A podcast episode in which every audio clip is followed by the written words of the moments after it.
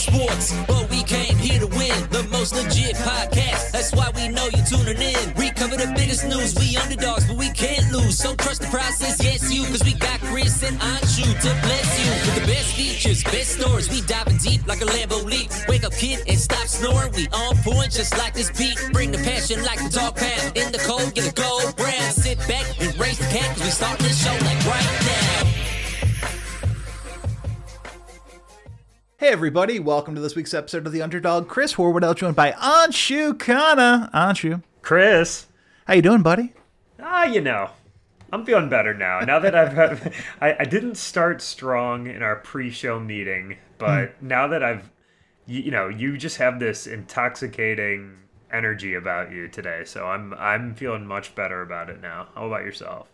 It's misery wrapped in despair.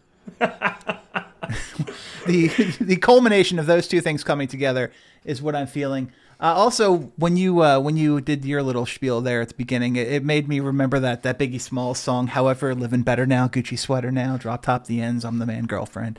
Uh, so yeah, there were there you go.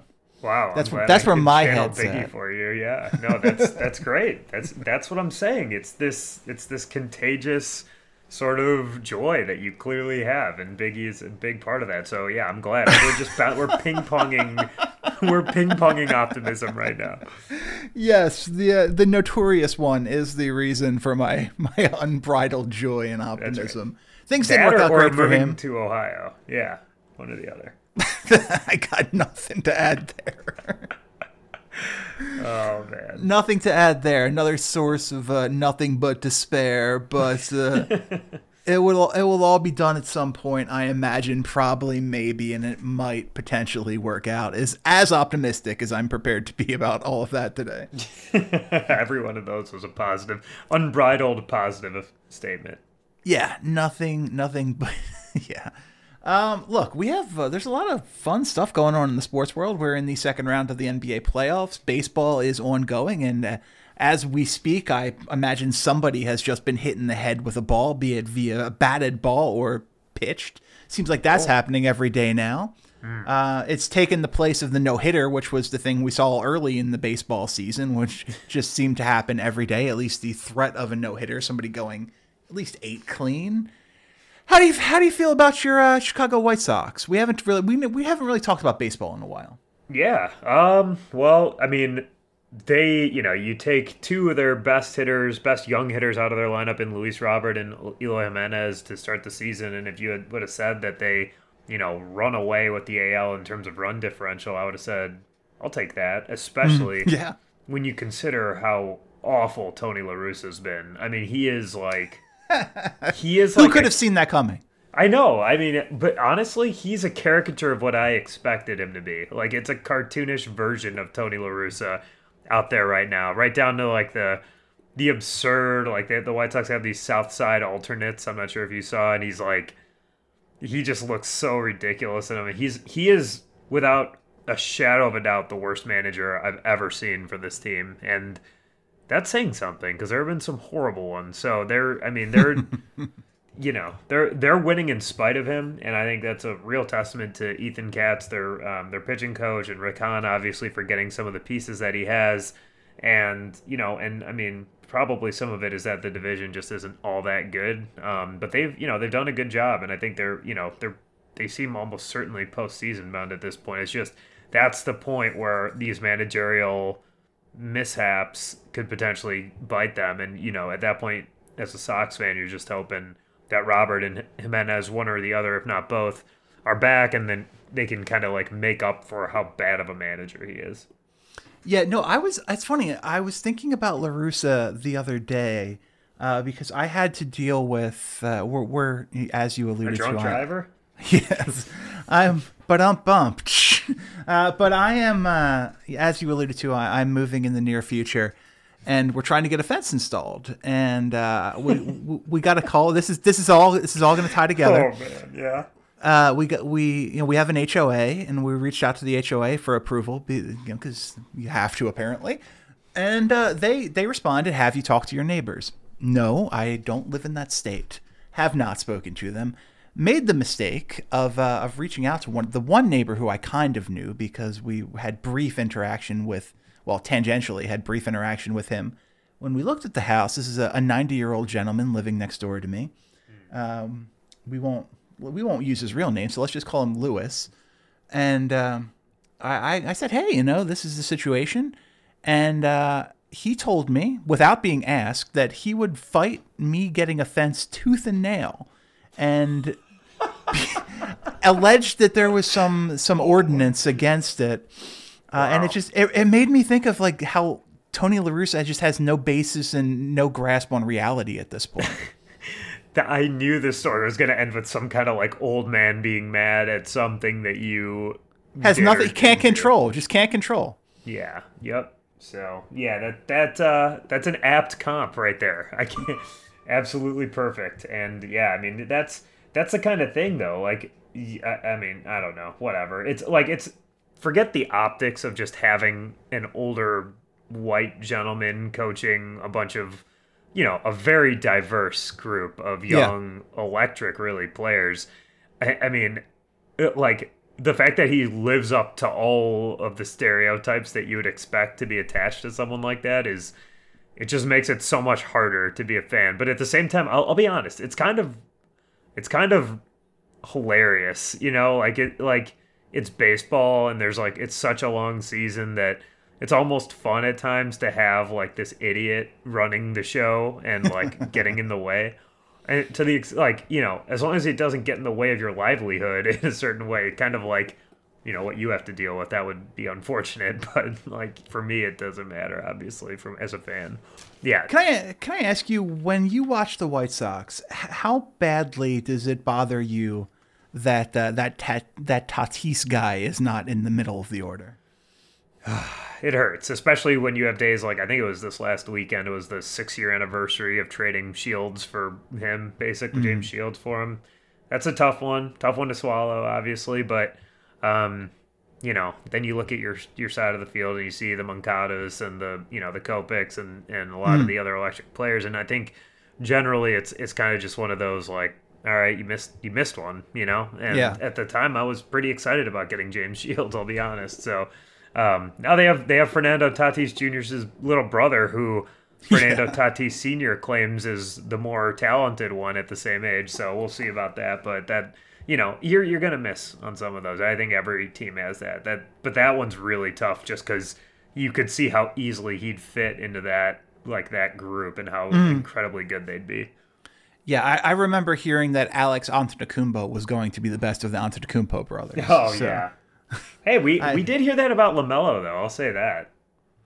That that's true, but I feel like there is uh, there's a bias that the everyone assumes the youngest brother is going to be the best one just because he has the benefit of the basically the combined experience of the older brothers and playing with them and being introduced to that world earlier. It mm. works sometimes, it doesn't always, you know, we'll see. Yeah, no, that's I definitely don't think Elijah Tatis is nearly as good. Obviously, I think it was just one of those like throwaway. Hey, this guy's actually not terrible. Don't ignore my other son. Someone please pay him at some. yeah, he's the uh, the Gurriel. Who's the? Oh, who's there the, you go. That's a good comp. There you go. There is. There's always a younger brother, and he's always supposed to be spectacular. Um. Mm-hmm yeah, well, okay. So we touched on baseball. That's that. There we go. No, no one can complain. No one can say we didn't do that. It's been done, it legally been. binding. Let's talk Julio Jones. Julio Jones gets oh. traded from the Atlanta Falcons to the Tennessee Titans.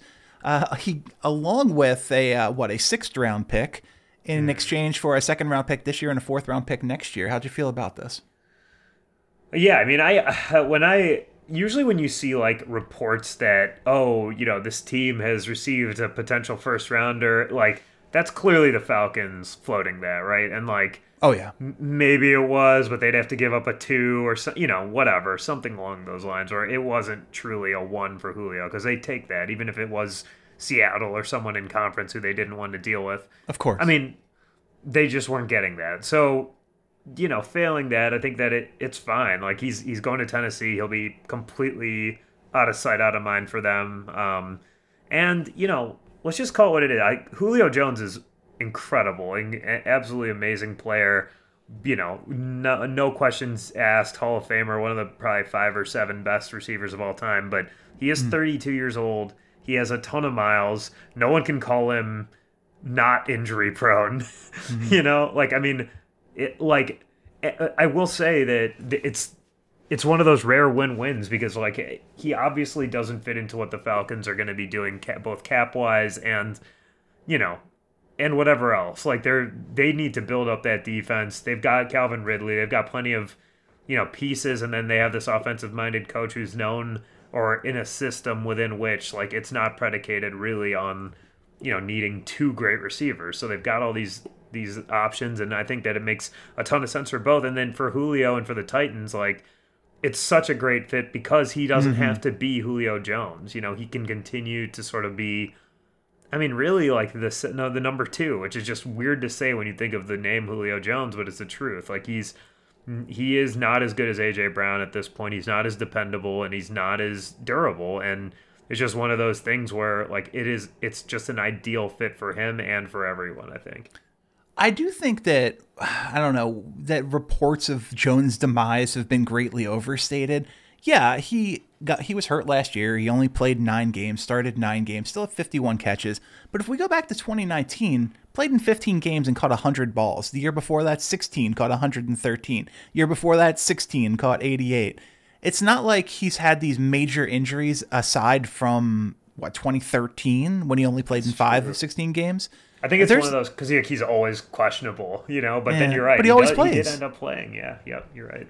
I I fully expect that Julio catches, you know, I would guess 75 balls this year. Probably would be my over under.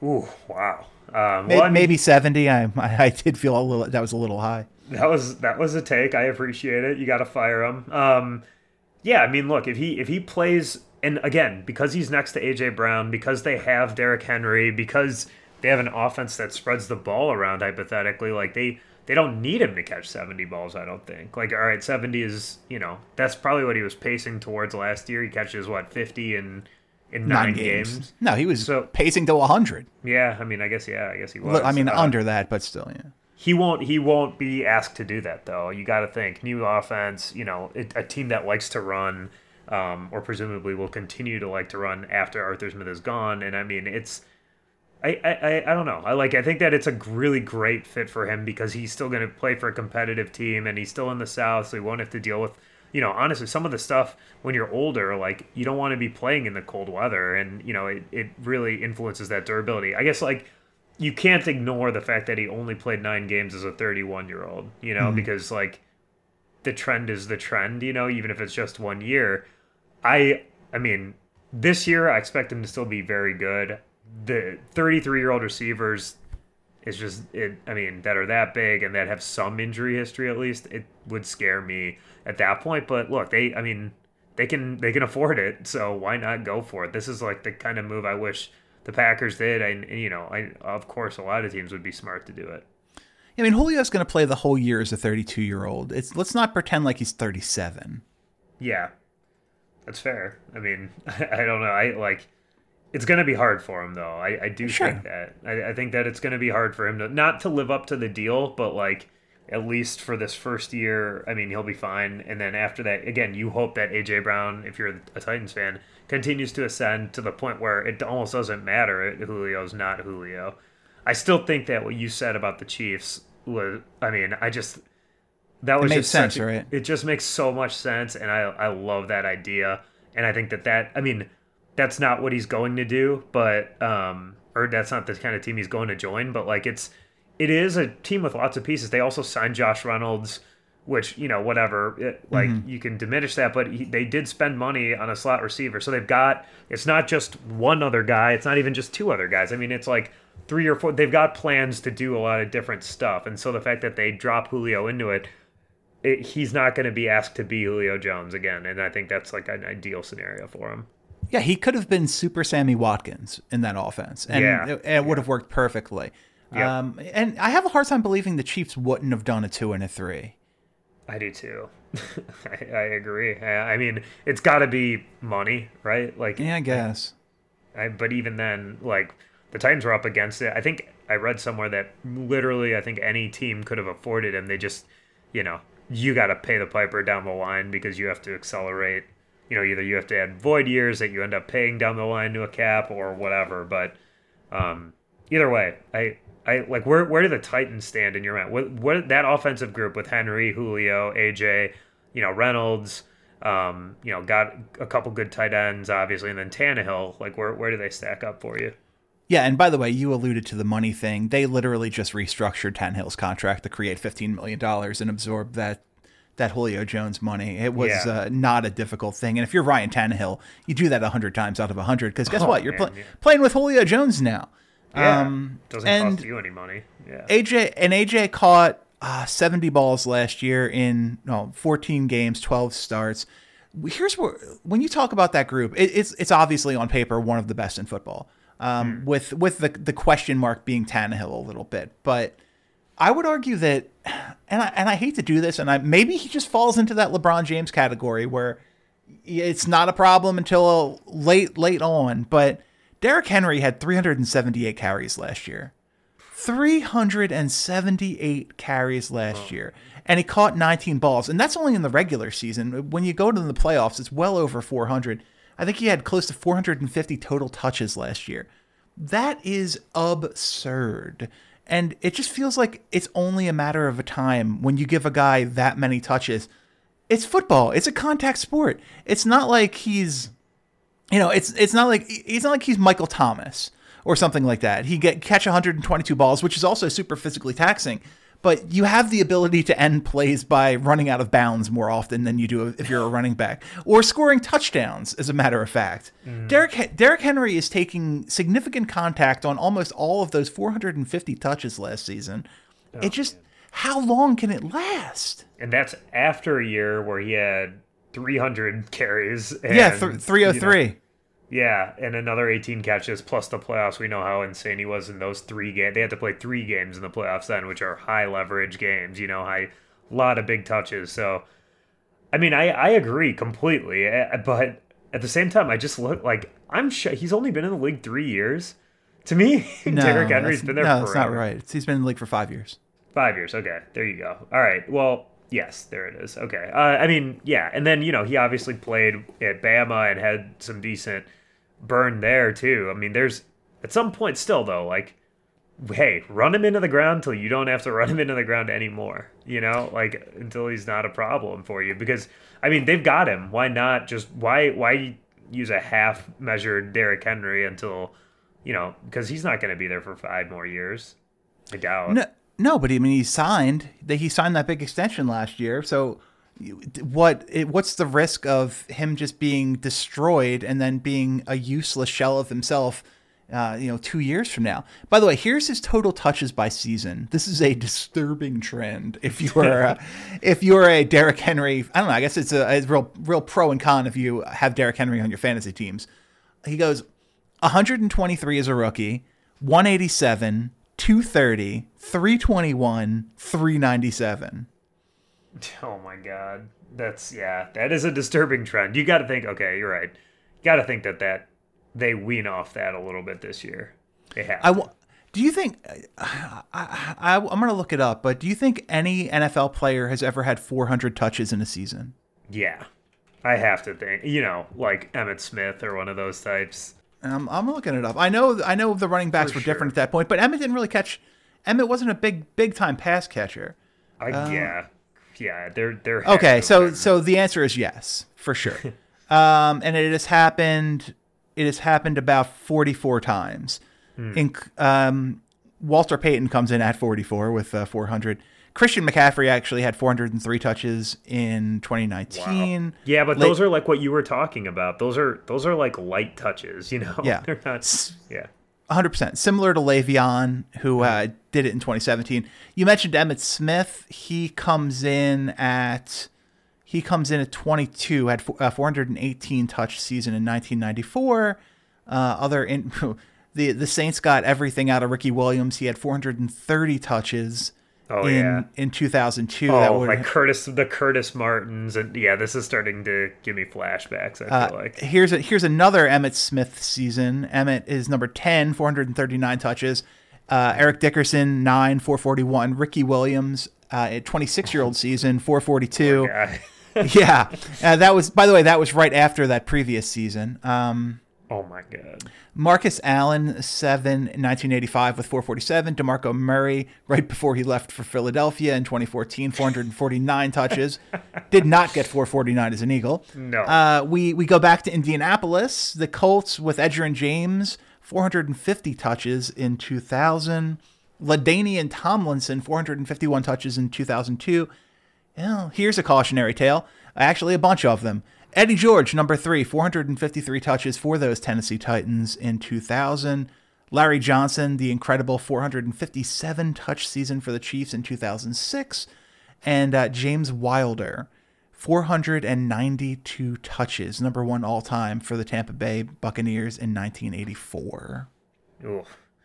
Yeah, definitely some cautionary tales. I, again, I there's no way he even sniffs 400 this year. I would say. Uh, that's But- that's not what trends suggest, though. By the way, Curtis Martin with three different seasons where he had 412 touches. Yeah, there you go. Yeah, that I mean, so they draft was it Jeremy and McNichols last year? And Darrynton Evans, another guy that they drafted like Yeah. a couple years ago or last year, I believe, 2020 mm-hmm. draft. I th- I feel like at some point you have to ramp down Henry and ramp up one of those guys. Like you almost owe it to yourself, especially after having gotten Julio. Whether or not you keep Henry long, you know, however long that deal is, like you gotta I think you, you owe it to yourself in the playoffs to have him operating at full strength. The problem is too, like part of this is at what point do, do the games, you know, take on importance? I mean, in the NFL, mm-hmm. every single game matters, you know, and so I mean, unless you're the Chiefs and you're able to just like w- roll whoever back whatever backups out there, and then even even then, now that there's only one one seed, like it's almost impossible to tank any game. So Right. the Titans have needed to, needed every bit of Derrick Henry in those late season games, and it hasn't affected really. It seems like him in the playoffs. So, but again, like you add Julio, you add Reynolds. I think that that takes some of the it takes some of the likely burn off of off of Henry. Well, and with Henry's touches, I think we're missing the most salient point, and that is that this is a 17 game season now. Yeah, yeah. I mean, for sure. So There is a whole extra game for him to get these touches, and uh, it's it's just That's it must be it must be really difficult for the Titans because you know in your head, all right, we can't give this guy 30 touches every week. But his yards per attempt have gone up significantly in each of the last four seasons as he gets more touches. He goes from 4.2 to 4.9 to 5.1 to 5.4. 5.4 yards a touch on 378 carries. It's crazy. That's the offense. That is the offense for the Titans. I mean, it it's it is the offense, but it's also like it's playing off of him. That is the offense. So it's like, yeah, it, it is all based on him, but it doesn't have to be giving him the ball and having him take those hits. You know, although I will say, like, imagine how many hits he takes on play action too. You know, like that doesn't count. That's not accounted for in these carries. But like all the times where he runs into the, a wall and he has to pretend like he's running and he gets hit. You know, there's it's probably more. It's probably uh even a, a bigger impact than what we're saying. But yeah, I know. I I hear what you're saying, like in terms of just the production, but a lot of you know, it, this is going to boil down to you know the replacement for Arthur Smith and like how that offense runs because I think that you you have you owe it to yourself to you know to be able to spread it out and to do different things with different players, especially now that you've added these other talented pieces. Agreed. And by the way, after that 403 touch season, well, carry season for uh, for Eddie George in in 2000, where he only averaged 3.7 yards a carry. It's not like he was averaging the 5.4 that Henry averaged last year. He then dropped to a, uh, a leisurely 315 carry season in 2001, averaging three yards a carry. Did not break a thousand yards on 315 carries. Oh man, that yeah, there's yeah. It, it does his history does not smile upon the, the big workloads for running backs for sure. No, Eddie George, uh, I think we forget like his yards per carry for his career in only two seasons. And by the way, his career was only eight seasons. Uh, it, well, eight and a, a little. Like he played in Dallas briefly, but um, we, we we all forget about that, and so does Eddie. Yards per ca- yards per carry, uh, yards per touch, three point six for his career. Yeah, I was I feel like I really started watching football, like, you know, right around watching Eddie George get drafted and then his career. Never really got the Eddie George thing, but obviously at, you know, in college, he was incredible. He was, you know, no questions asked Hall of Famer. In the pros, he was just one of those guys that got lots of touches and racked up lots of raw yards, but he never struck me as like an explosive NFL running back at all. Well, it was a different breed then. You mentioned Curtis Martin, and he's a perfect example. You had the Jerome Bettises, the Emmitt Smiths, the guys who, oh, the, the Eddie. You're happy. Eddie George was a tone setter on offense. He was a guy who he gives he gives you three and a half yards. He punishes the defense. that's over. Yeah. Agree. Oh, agreed, hundred percent. But that that was what running backs were more often than not at that point. Yeah, yeah. Durability really mattered back then for sure. Yeah, and now it's just not even expected. yeah, it's almost yeah, it's almost like shocking when we talk about Derrick Henry, that type of player. Like, oh, you actually played all 16 games? Wow, that I mean, that's a rarity for a running back. What's wrong with you, sir? Did you not do you not know that you can be saying you have an ankle injury and taking games off? That's right. That's absolutely right. Uh, exciting move though. I want to I want to talk about what's shaping up to be and this is of course just going to let us all down. What's shaping up to be one of the more interesting uh, and fascinating basketball off seasons that we've had in a very very long time. You have some really big names seem to be available and what's going on in Portland is really interesting. You know, Lillard comes out with that relatively cryptic Instagram post after they lost uh, in the first round. And then he comes out and his camp says, "Hey, you know, we want Jason Kidd. That's our guy. We want him to be the head coach." Uh, this this power move by the Lillard camp, only for Kidd to say, "No, I'm good." Uh, then it's looking like Chauncey Billups is going to be the the next Blazers head coach. Bill uh, Lillard was asked today, and this is damning, man because this is a guy who has always been Mr. Trailblazer. Mm-hmm. If if he was still wholeheartedly on board with the Blazers, and Lillard said simply, "I have no comment on anything." Wow, that's you have no. I mean, okay, so he he obviously wanted Kidd. I, I it seems, but mm-hmm. like, I, uh, that would not be enough for me to if I'm Lillard, based on like my history. If I'm Lillard, to suddenly throw away this like allegiance that he has. And I, I mean, I don't really know what he wants. You know, he wants like, to win. Of course, he wants to win, but like to what? About uh, how? You know, well, like they. I think the Blazers have done a, a pretty solid job of trying to surround him with pieces. You know, like yeah, they haven't gone for. I don't. I don't even know who who like would have been available for them, like short of trading McCollum, which I'm sure he does. He's never wanted to do. I'm guessing. I don't know. I wouldn't be surprised if he would be okay with a McCollum trade. Well, now find a, uh, find a, cleaner fit next to him in the backcourt. Yeah, I mean probably now, but and you know, and now you point, have Norman Powell as well.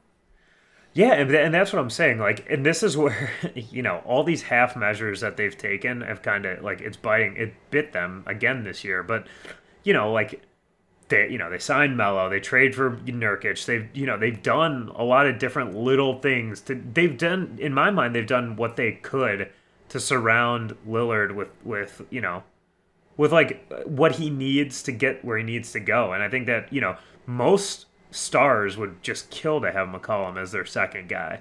But you're right, like the fit isn't super clean. But again, what I'm trying to say is I don't think Lillard was sitting there in, you know, any front office saying like let's we need to trade CJ to get me where I need to go. You know, like I, I don't think that that was a thing. Now maybe it is, but well, now I, it seems almost too late. Like it seems like he was just so frustrated about what happened, specifically in that game five. Yeah, I think it's now a trade me so I can get where I need to go. And but I think yeah. they this Blazers team. It's difficult to say they've gotten lucky because there is something to being able to identify undervalued talent but it feels like they got a little lucky with Nurkic, who started showing an all around game that he never showed when he was in Denver once he got to Portland. Feels like they got a little lucky by being the team that gave Carmelo a chance.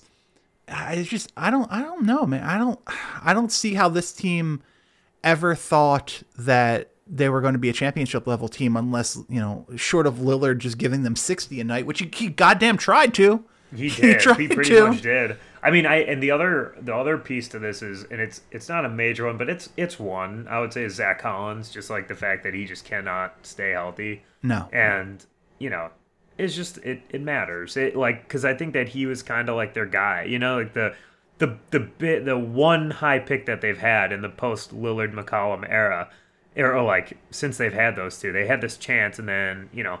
And, and Collins flashes, and then you know suddenly he's you know he's always hurt in games that matter. Now, I think that's to your point. It's sort of like counterbalanced by the fact that Nurkic took a bit of a step from Denver. Although I always thought he was a pretty good player, I but I just didn't think he was this good. You're right hmm. that Melo was probably a bit of a lucky thing. But the point is, like they, I think they keep taking shots at the dartboard for Lillard, and when you do that, it precludes you from being able to make the big move. You know, because you take so many little splashes, and you you know you end up spending your money, and then you you cost yourself certain assets, and then suddenly you're in a spot where you don't have you know you don't have that next guy and i think part of the issue too is just terry stotts wasn't was not a good coach and that's part Yeah. of this whole thing too And they went out and their big swing this past offseason was signing Derrick Jones Jr. away from the Heat for basically a two year, $20 million deal. And I think he averaged like six points a game as the backup small forward. oh yeah yeah you know like there's that those things those those do happen but like i don't know i I guess uh, like I love Lillard, and I obviously Oh, yeah. as soon as the get the series ends, you're just how can you not feel just sad for him? At the same time, like I, I you know we were talking about it. I just don't know what the move is to get him like to get him whatever he needs there. And I'm not sure if maybe it is just like a slash and burn situation for Portland. I'm sure they don't want to do that, but you know, I don't think I just don't know that. I think they're totally hamstrung. I don't know that what they can do with McCollum and any other pieces to get him a guy that can get them to the championship. Uh, okay. Well, I'm looking at the teams that are kind of at the top of the lottery, whether, you know, and who could offer up like, who could move up a little bit and suddenly they find themselves in a Lakers situation with Anthony Davis where that pick is much more valuable than they expected. Uh, You know, yeah, the Bulls would be great, but I don't think that's the way the Bulls are going to go. Um, the Pel- well, the Pelicans would be fascinating. If if the Pelicans somehow lucked into that number one pick, that would be absolutely Oh. fascinating to put Dame with uh, with Zion. But what about a team like the Magic? The Magic feel like they've been trying over the last couple of years to take that next step, take that big swing.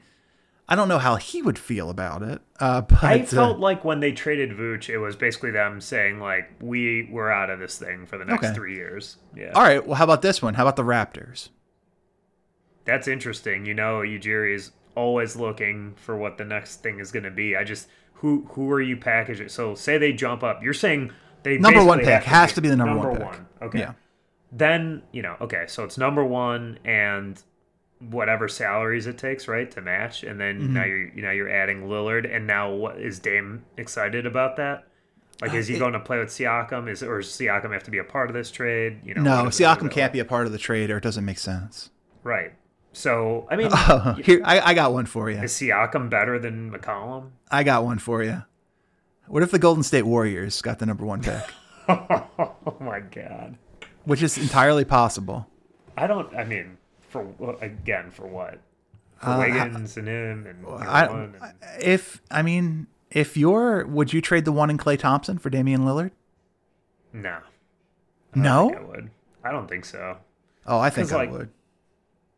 I, I mean, it depends, I guess, on how Klay's looking, but there's, I don't think they would do that. I just think they're too, they're just too wedded to Klay at this point. Okay, well, how about I'm the not one? even saying skills wise. I mean, whatever. There, there's just no way that Klay ever gets traded now. the, the one Wiseman, Wiggins, and a, another first round pick. Yeah, I mean, that's see, that's how these teams get created. You know, like because you can squint, you're like, eh, okay, all right, yeah, I could see that. You know, because you basically got two top two picks, really Mm-hmm. three top two picks.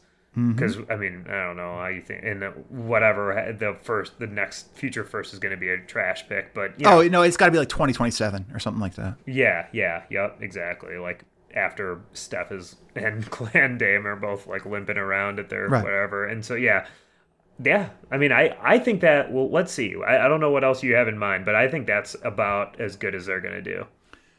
Well, I mean, then you have the option to trade them for some of these other stars that are potentially available. Bradley Beal was very non-committal uh, right after he lost.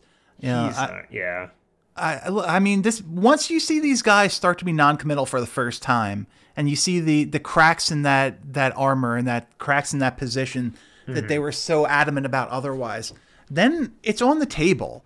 I don't. I, am not saying it's likely, but it's it's a mm. possibility where maybe before it wasn't.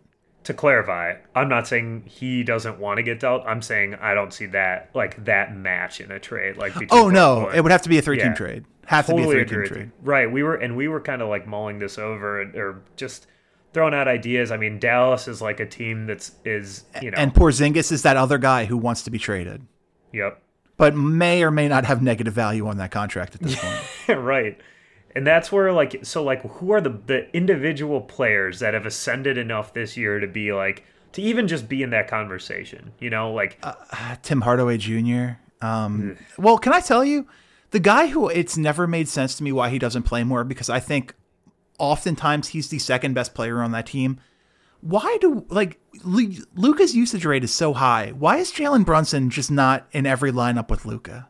I don't. Yeah, I like Jalen Brunson a lot. I do too. He's he's gotten he's he's reclaimed all of the ability that he kind of had coming into Nova, and so no, I mean I I would love to see Dallas find a way to do it because I but I'm like it's really hard to look at where they're at and see the potential for them to add anyone to Luka. Like it really feels like a similar situation to Dirk, unless Okay. there's Can we make a three-team trade with Washington, uh, Portland, and and Dallas? that's I was trying to think of that, but like So so Dame would have to go to Dallas, right? Or Dame would I Dame would yeah no. so Be- I guess in that scenario Beal would have to go to Dallas, but then Dame goes to Washington. That doesn't make sense. Yep. Yeah, it's ugly. There's really no these these guys that are available right now. It's like they all sort of match weirdly, where like it, they're just going to the same situation, or you know they're butting into a player who's too similar to them. yeah, I mean, because you run into problems with both of the backcourt mates in Portland and Washington, Yeah. where it's just not going to be clean. Well, If McCollum a McCollum for Beal trade in my mind is the cleanest of anything. I would argue that McCollum and Beal teamed up together is the cleanest of any of those possibilities, much more so than than Westbrook and Lillard. Yeah. No, that's what. Wait, you think Westbrook and I think Westbrook and Lillard are two two both ball two ball dominant. That's together. that's 100 percent what I'm saying. It's the worst. Yeah. It's the worst possible combination of yeah, all these mixes. I'm saying. I'm saying And- Beal and McCollum have to get flipped for each other. Yeah, I think that's the best. But I, I, I think those two could play well together too. I mean, very possible. I would love to see McCollum just get Finally get to be a point else. guard. I want to see him be a point guard, man. I mean, McCollum with Luka would be pretty sweet too. And kind of per and kind of perfect. Yeah. Hey, me. I don't know what. Again, to your point, I don't know what you know what value Porzingis has out there, but if he has any, like that's that's one. What about what about like a you know Lonzo's obviously a free agent, so Lonzo in a sign and trade plus you know say the Pels get like I don't know I don't know where their pick would have to land for that to be useful, but they also have like a million future firsts. You brought up Ingram and you know and Zion not being the best fit together. I mean, Yeah.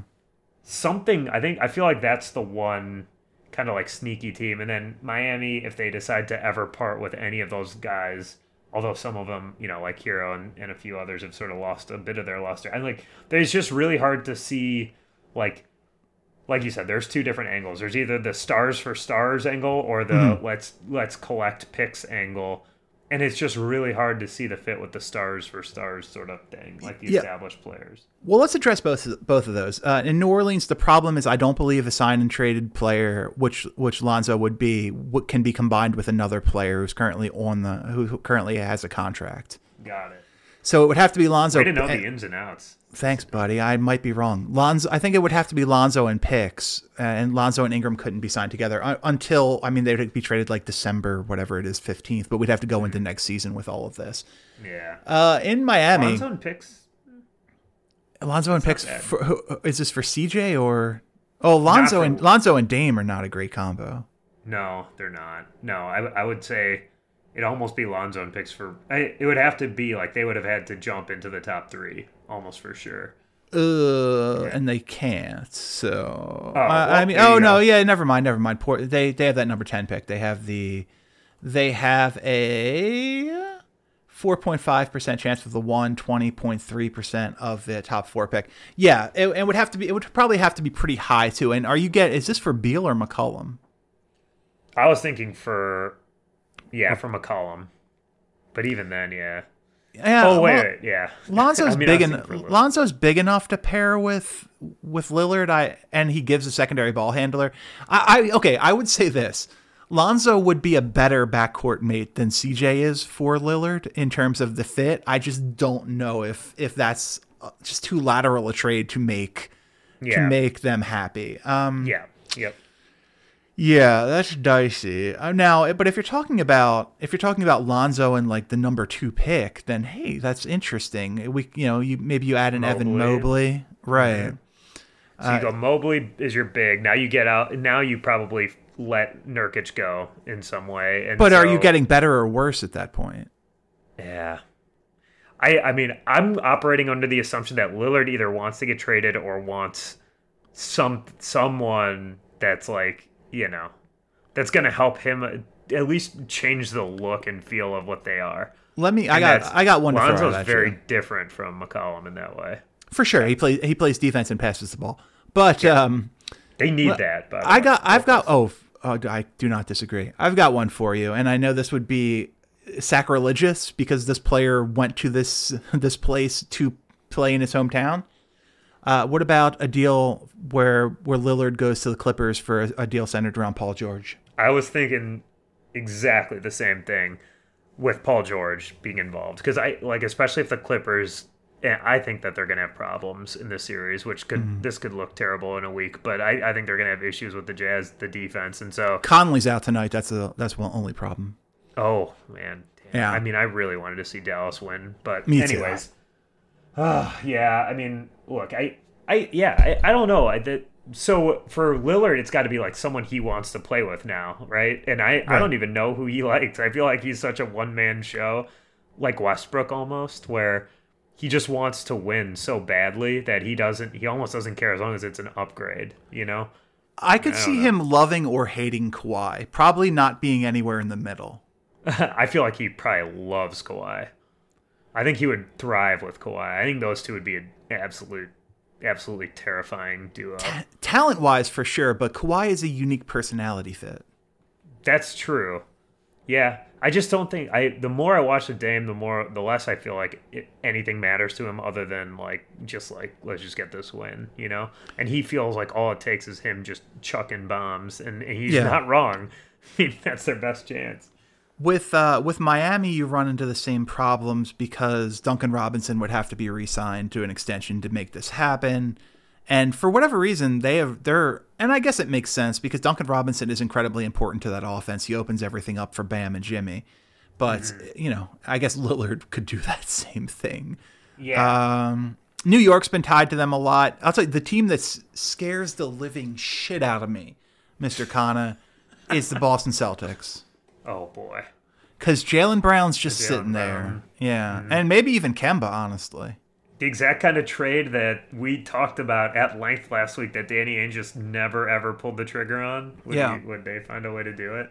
Well, let's see. So Dame makes a ton of money. I think he's I think he's at 50 in a couple of years. We were talking, yeah. Do you remember? I think it was last off season, probably. Just like the absurdity of how much his money escalates here in a few years. Yeah, he has two straight years of 50. I think you're paying him 50 as a 35 year old. Um, let's see, where are the. And that's why I texted you while you're looking for that. Well, that's why I texted you, like, that. I know you're right. Yeah, I mean, someone will trade for him, of course, but at what point does that money become like, oh my god, this dude, it- he's going to be making billions of dollars? Like, look at. I don't want to compare him directly to Russell Westbrook, but Yeah. like he's a year away from being kind of similar in in terms of like now you have to think about Damian Lillard the contract more than Damian Lillard the player at some point, right? And like ah, yeah, I, so he's okay. It's he's it's an interesting situation he finds himself in. I'm trying to pull up the multi-year for for other teams. So Dame is signed for one, two, three more years, He'll- leading well, with the last year being his age 34 season. And that, by the way, he's making 48.7 million dollars. But But it's not it's bad. not hard to believe that Lillard's still going to be Lillard at, in, as a 34 year old because his game's not based upon athleticism. Maybe there'll be a minor step back, but he should still be a very very good player. Um, yeah. So next year, I'm sorry. Okay, never mind. Uh, he signed for four more years actually, which makes him more valuable to me because it still ends with that 34 season. 21, 22 is next year. Uh, 39, 42, 45, 48 basically jumps 3 million every year. We'd have to match 39.3 within 15%. Uh, next year, oh boy, this isn't gonna be as easy as I thought. Uh, yeah, fifteen percent of forty million is like No, it's gonna go the other way. Um, Oh, yeah. So Kemba makes 36, and and Jaylen Brown Oh, makes 26. so they're combined. To, that's 62 million dollars right there. The 15% of 39 still only takes us to what 44. So we would add, need to add about 18 million dollars on Portland's side to make those two match up. Uh, you could do that with Melo. Is Melo still there? Or is he- Melo, he Uh, I don't think- the I don't think he's got that significant a uh, a contract for next year. 14s for next year. Powell gets you close, but he would have to pick up. He, that's a player option, so never mind. He's no no way in the world is he doing that. Uh, Covington actually get is 12.9, which brings you right about there. So Covington and Lillard for Kemba and Jaylen. Yeah, I don't. I no, I don't. I'd much rather go picks and Lonzo or picks and um, you know, one of the But, uh, other. Or like, get yourself cap space. I don't know. I I don't. But what- it all depends what- on what Olshey's goal is too. This we don't know. If, we don't know if this is a Kawhi situation where they just want to try and compete. Because if they're trying to compete, Kemba, CJ, Jaylen Brown, uh, you know that's Melo and Nurkic. No, that's not bad. Collins coming back. Yeah, I mean, it's not bad. It's not good. it's Brown, like Brown would need to take another step.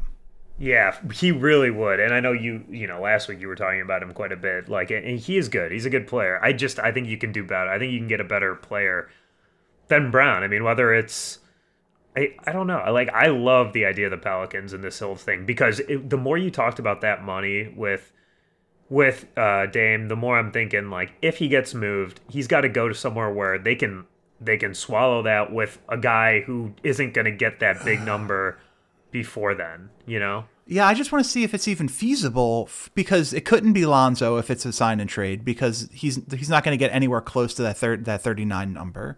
No. So you would ha- so they would have to be able to they'd have they need to be about 16 or 17 million dollars under the salary cap to make that work.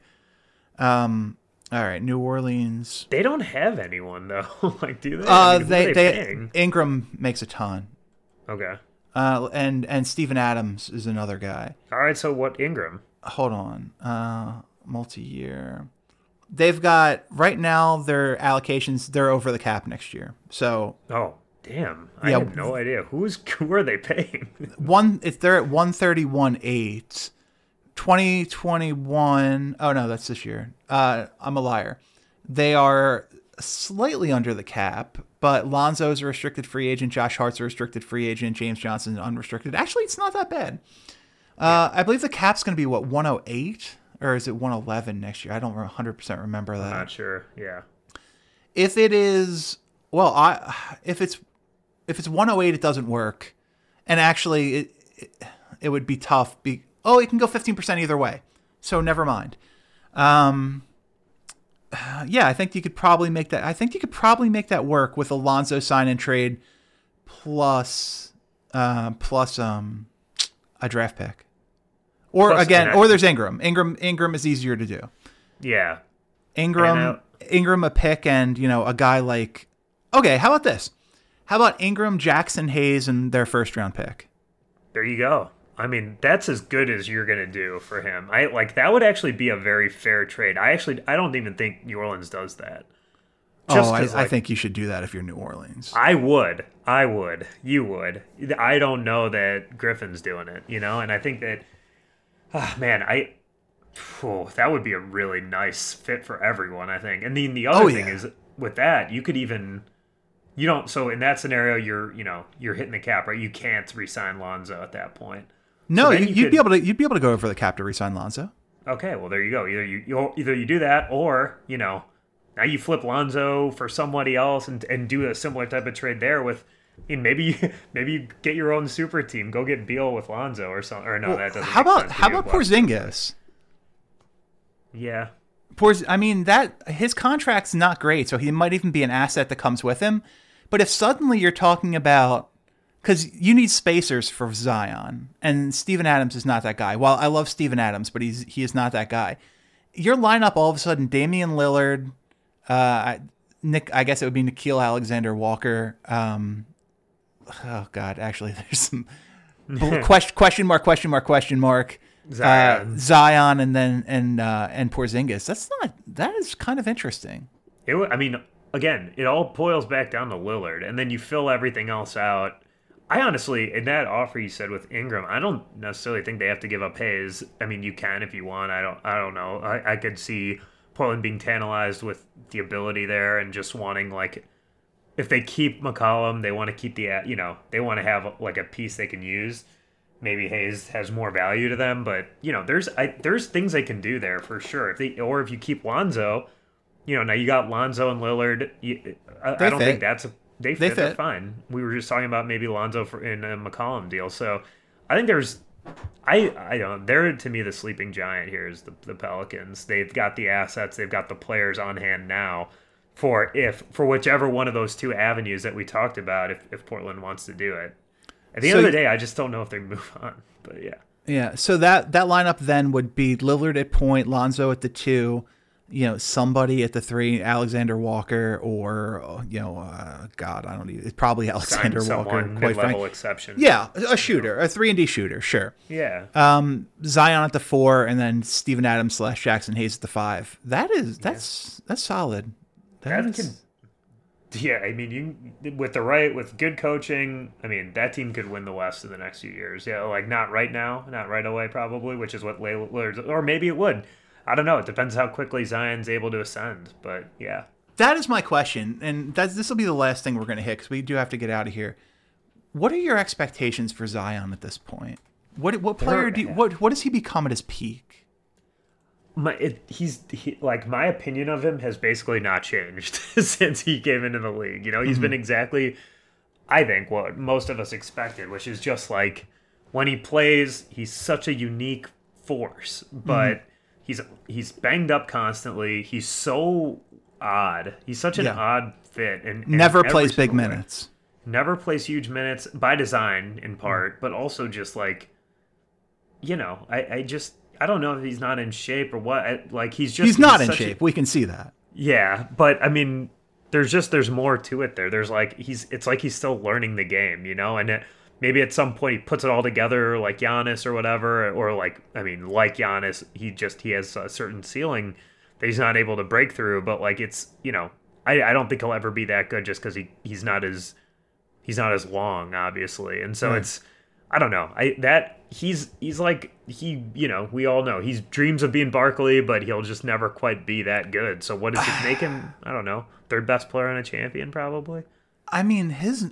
I know the there's some there's some things we're not talking about in these numbers, and the numbers don't tell the whole story. But plays 61 games, 33 minutes a game, six, you know, 61 percent from the field, 30 percent from three is not great. Um, but almost 70 from the line, 27 points a game. That's wild. Yeah, like That's so I, much. I don't. Does he ever? Does he ever score 27 points a game again? No, I don't. I don't think so either. Wait, I- twenty-seven per forty-eight. No, it's 27 total. Jeez, in thirty-three minutes. Yeah, like his uh, his per Oh he's his per thirty six is twenty nine point three points per game. Wow, that's. I would not have guessed that.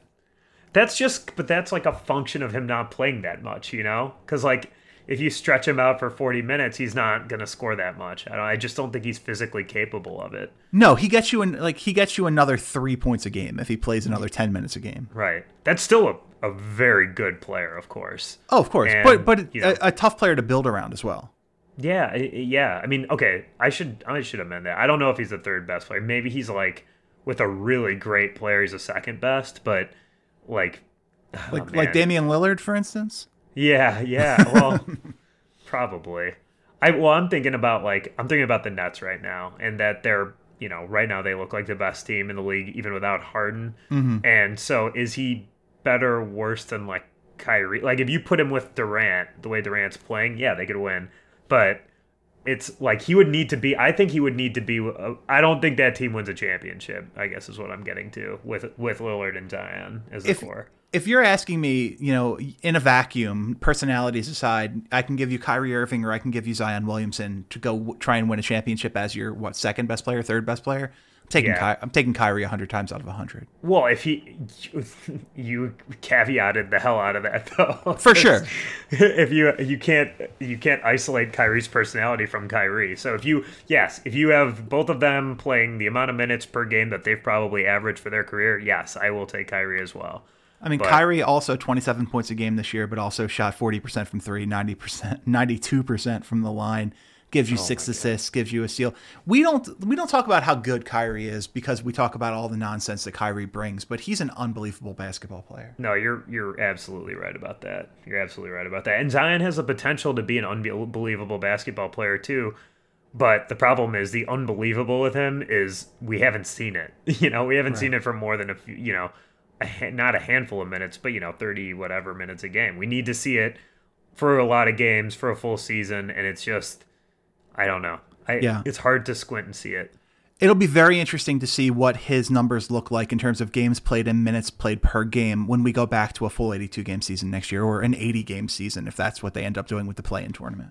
Yeah, yep, for sure. And yeah, I, I would love to see him play with Lillard, though. I, if nothing else, it'd be absolute must watch. Yeah, absolutely. All right, well, that is it. We went a little longer than we wanted to, but fun show. That's it for this week. For Anshu Khanna, I'm Chris Horwedel. This has been The Underdog. Thanks for listening. We will see you next time.